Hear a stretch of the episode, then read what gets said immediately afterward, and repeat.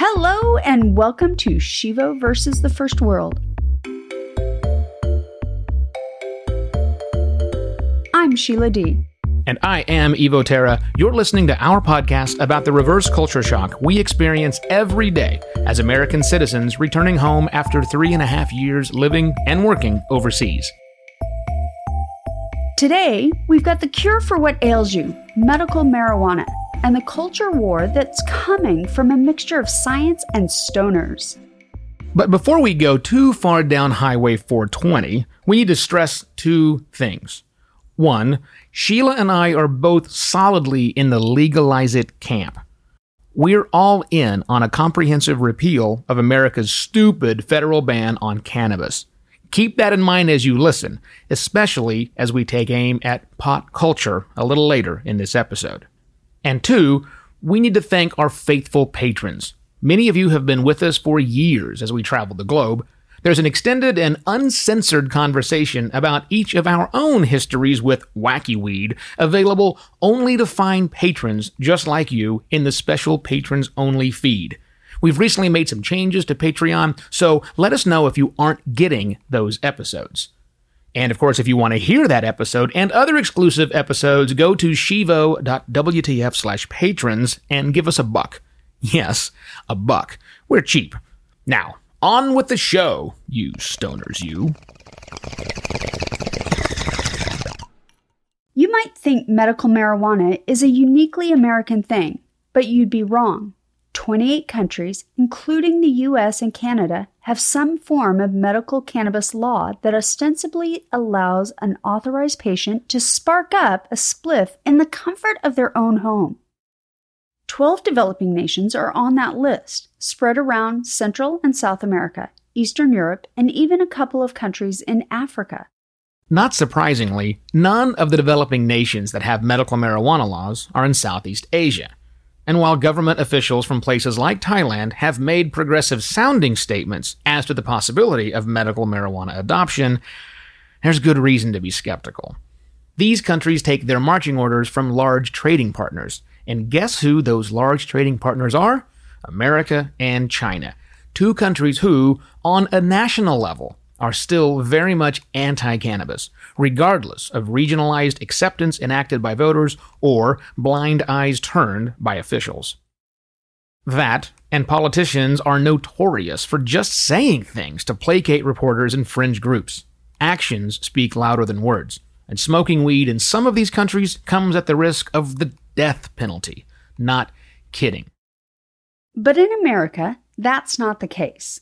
Even though the federal ban on cannabis remains, 30 states, well, really 29 plus the District of Columbia, have passed medical marijuana laws. Even Oklahoma, which, by the way, surprised both of us. This is the part of the program where we'd normally bring on an expert to tell us the facts. Because unless you've been ignoring any and all media, you have likely heard near magical stories of cannabis as a medicine curing just about every kind of disease and condition under the sun. But these personal stories are simply anecdotes, and anecdotes don't add up to evidence. Worse, quality scientific studies on the medical effects of cannabis are few and far between. Largely, many claim, because of America's federal ban on cannabis. That makes it extremely difficult bordering on impossible, to find money to fund a large scale study. But there have been some studies. We know, for example, of very interesting compounds that come from cannabis. Two of them are THC and CBD. Generally speaking, THC is the psychoactive component, that which gets you high. CBD, on the other hand, doesn't. But go deeper than that, and things start to get messy. Many in the scientific and medical community ask a simple question What's the proper dosage of either of those two components, either isolated or in combination, that will provide the necessary medical effect on any given patient? Hey, Evo, did you hear that? That's the sound of thousands of listeners unsubscribing to our show, or at least deleting this particular episode. Thanks you traitor. I get it, I get it. I'll remind the few still listening that I am fully behind the efforts to lift the federal ban and legalize cannabis. if only to get more good science happening so we can better understand cannabis and how we can exploit cannabinoids for public health. I also think we should jump out of this narrator mode and have an actual conversation about what predicated this particular topic for Shivo versus the First World. Shall we? Great idea.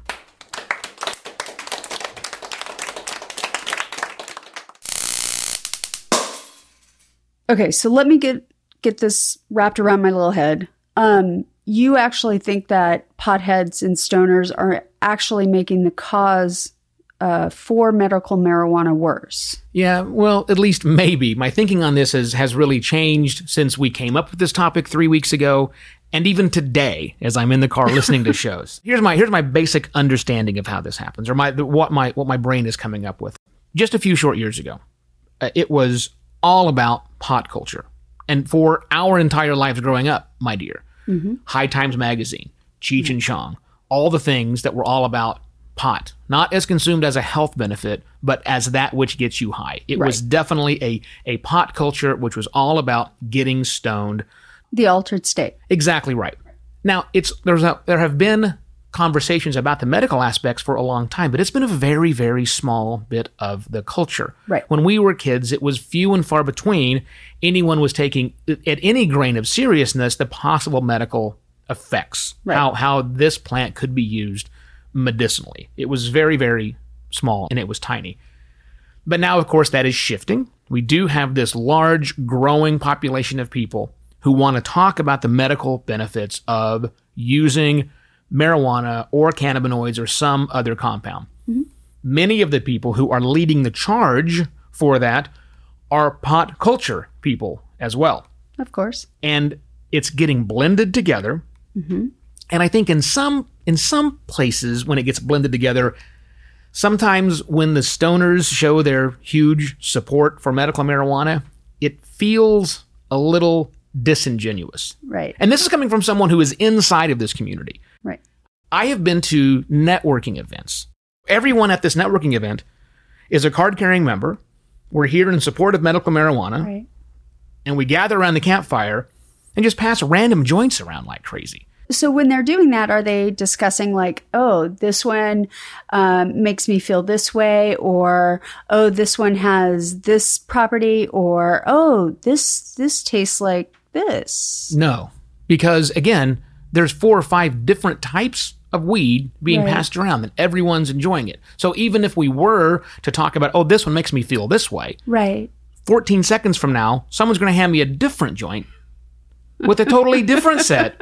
How are you going to do that? It really feels a lot more like we're drinking beers around the campfire and somebody breaks out a bottle of Jack. Yeah. And then somebody else brings out some moonshine and somebody else breaks out, you know, the weird craft beer nerd over in the corner. Right. We're all doing it for one reason. That's an alcohol delivery device. Right. And it feels to me, again, from my experience being inside of the community who was in hardcore support of medical marijuana, out of one mouth we talk about how much we support marijuana, and out of the other mouth we start talking about how high we're getting right now. Right. Very, very different. So going back to the culture of of pot and all of that, what's wrong with it?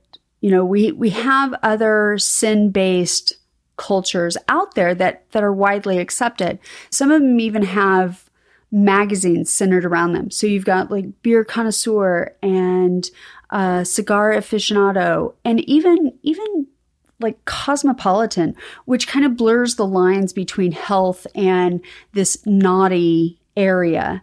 Um, why do we single out pot? There's a couple of reasons. So the first one is that you know there's no reasonable person out there who is extolling the medical virtues of tobacco in the form of cigar aficionado mm-hmm. or alcohol in the form of beer connoisseur or well, maybe sex. I don't know for Cosmo because obviously those articles are all about how healthy it is to actually right. have sex on a regular basis. That may and be different ways different. to have sex. Sure. so, whatever. so, so I totally get that one, right? So, but again, people who smoke cigars aren't talking about how fantastic nicotinoids are at fighting infections. They are, but it's, we're not using medicine out Okay. of those, right?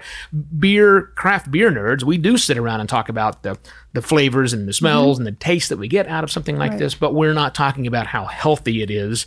If Right. any, any of those are always tongue in cheek, a little bit in jest. You know, a beer a day is good for you. Maybe only when you're talking about your book. Uh, well, that's very true, right? As, as, a, as a beer diet, as a weight loss supplement, right? Those things are all done kind of not necessarily in jest, but more in a support that you know, look, this isn't so bad, Right. right? Okay. So you have that, and and I think it's because pot smokers are imperfect messengers. I think in a lot in a lot of cases, Okay. and they're the ones that are rallying around the flag. Uh, they're the ones that are bringing the troops together to say, let's push this forward because it should be legal, and it also is really, really good for all these weird medical conditions out there. And I don't, I don't know if that's actually the case, right? I mean, the closest thing that we have to this on what is something that is consumed for pleasure and is consumed in a medicinal way is tea. Right. Because tea has a recreational side, traditional tea houses and services, global trade, and a medical side. Yeah, but even then, the medical benefits of tea, specifically, we're talking about a tea plant, Camellia sinensis, um, at least in Western culture, really are very, very limited. You know, no, again, no, no doctor is going to go out there and prescribe someone to drink a cup of tea to help them fight cancer. Even if it's on their, they're, they're on their deathbed, they're not going to say, well, I can't really do anything else for you, so enjoy a cup of tea. You can enjoy a cup of tea all the time, right? There's no real, there's no real benefits. We, we know that tea does have some anti-cancer, some anti-tumor properties, but when medicine, when science finds those, they isolate those things out and they make the compounds and they put that inside of a medicine, right? Right. And there's also the fact that tea is legal. Tea is legal everywhere. Yes, yes, yes, yes, yes. I agree. Medical marijuana should be legal, but because tea is already legal, it didn't start out with a fringe group. And I'm sorry, my stoner friends out there, you're a fringe group. And that's the message you've had.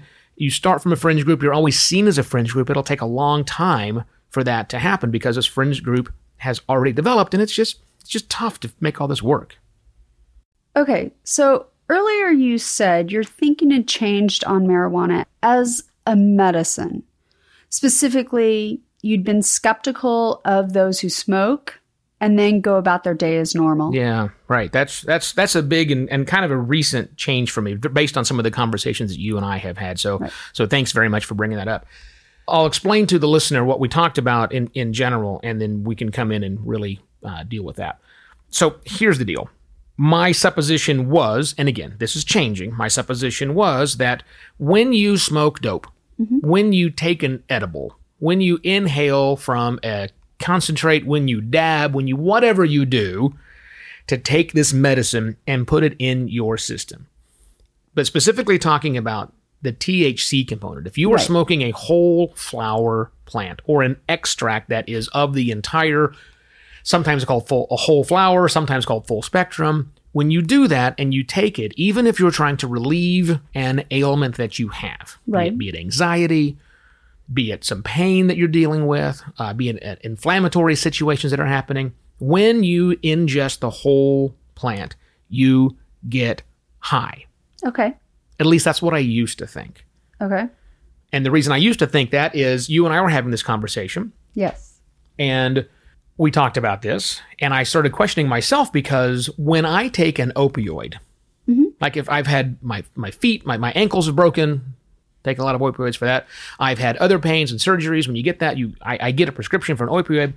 And when I take the opioid, it does exactly what it's designed to do. It stops my pain. My pain mm-hmm. goes away. But I don't get high from it. And I'd always thought it was because I'm not abusing the medicine. Right. So I take the pill, I'm, I don't have my pain, and I can go about my day. But I do everything the way I normally would. I drive to work after I've taken an opioid.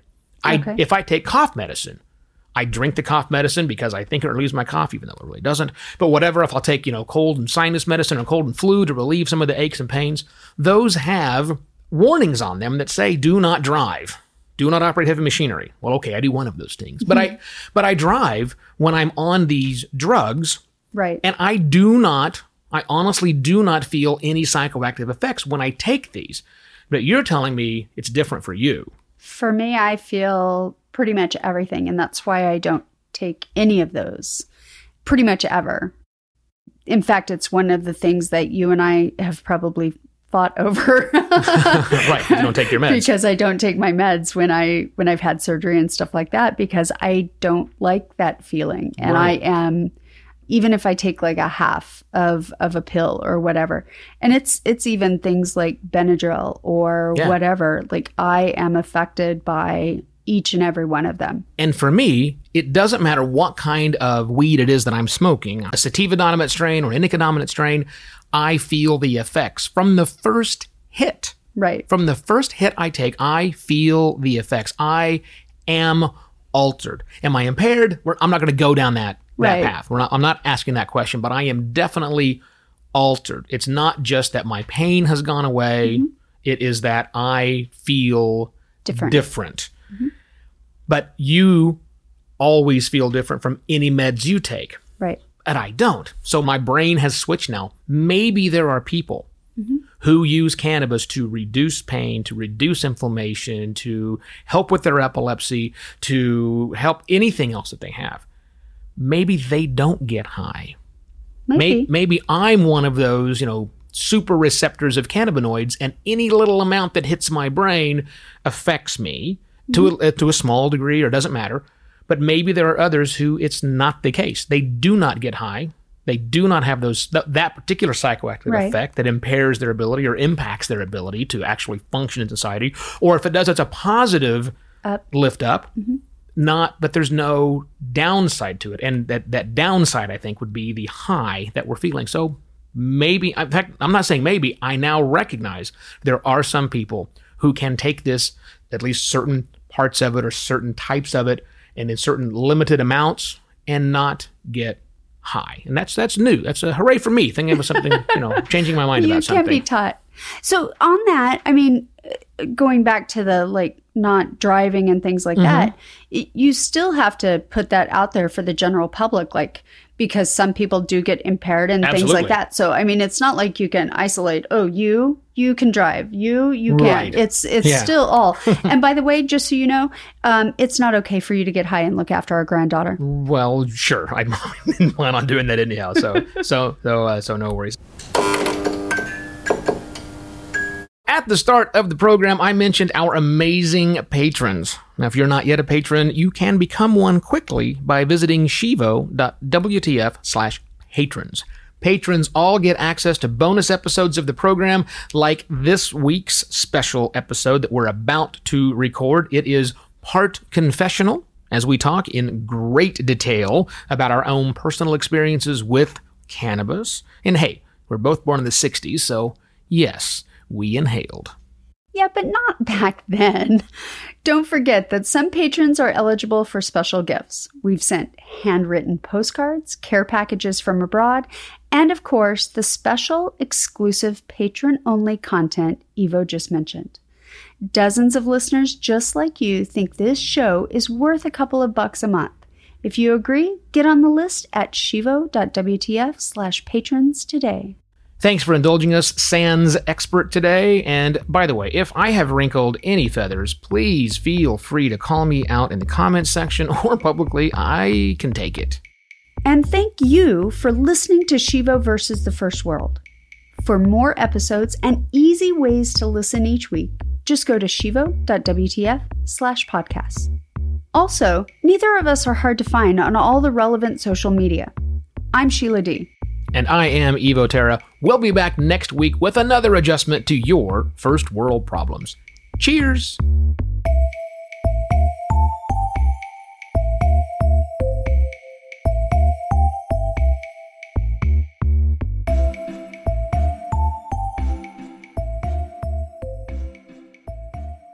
And thanks to our indulging, no, thanks to, thanks for, that's my problem. I got too many words in there. Write your own script, Evo. Boom, boom.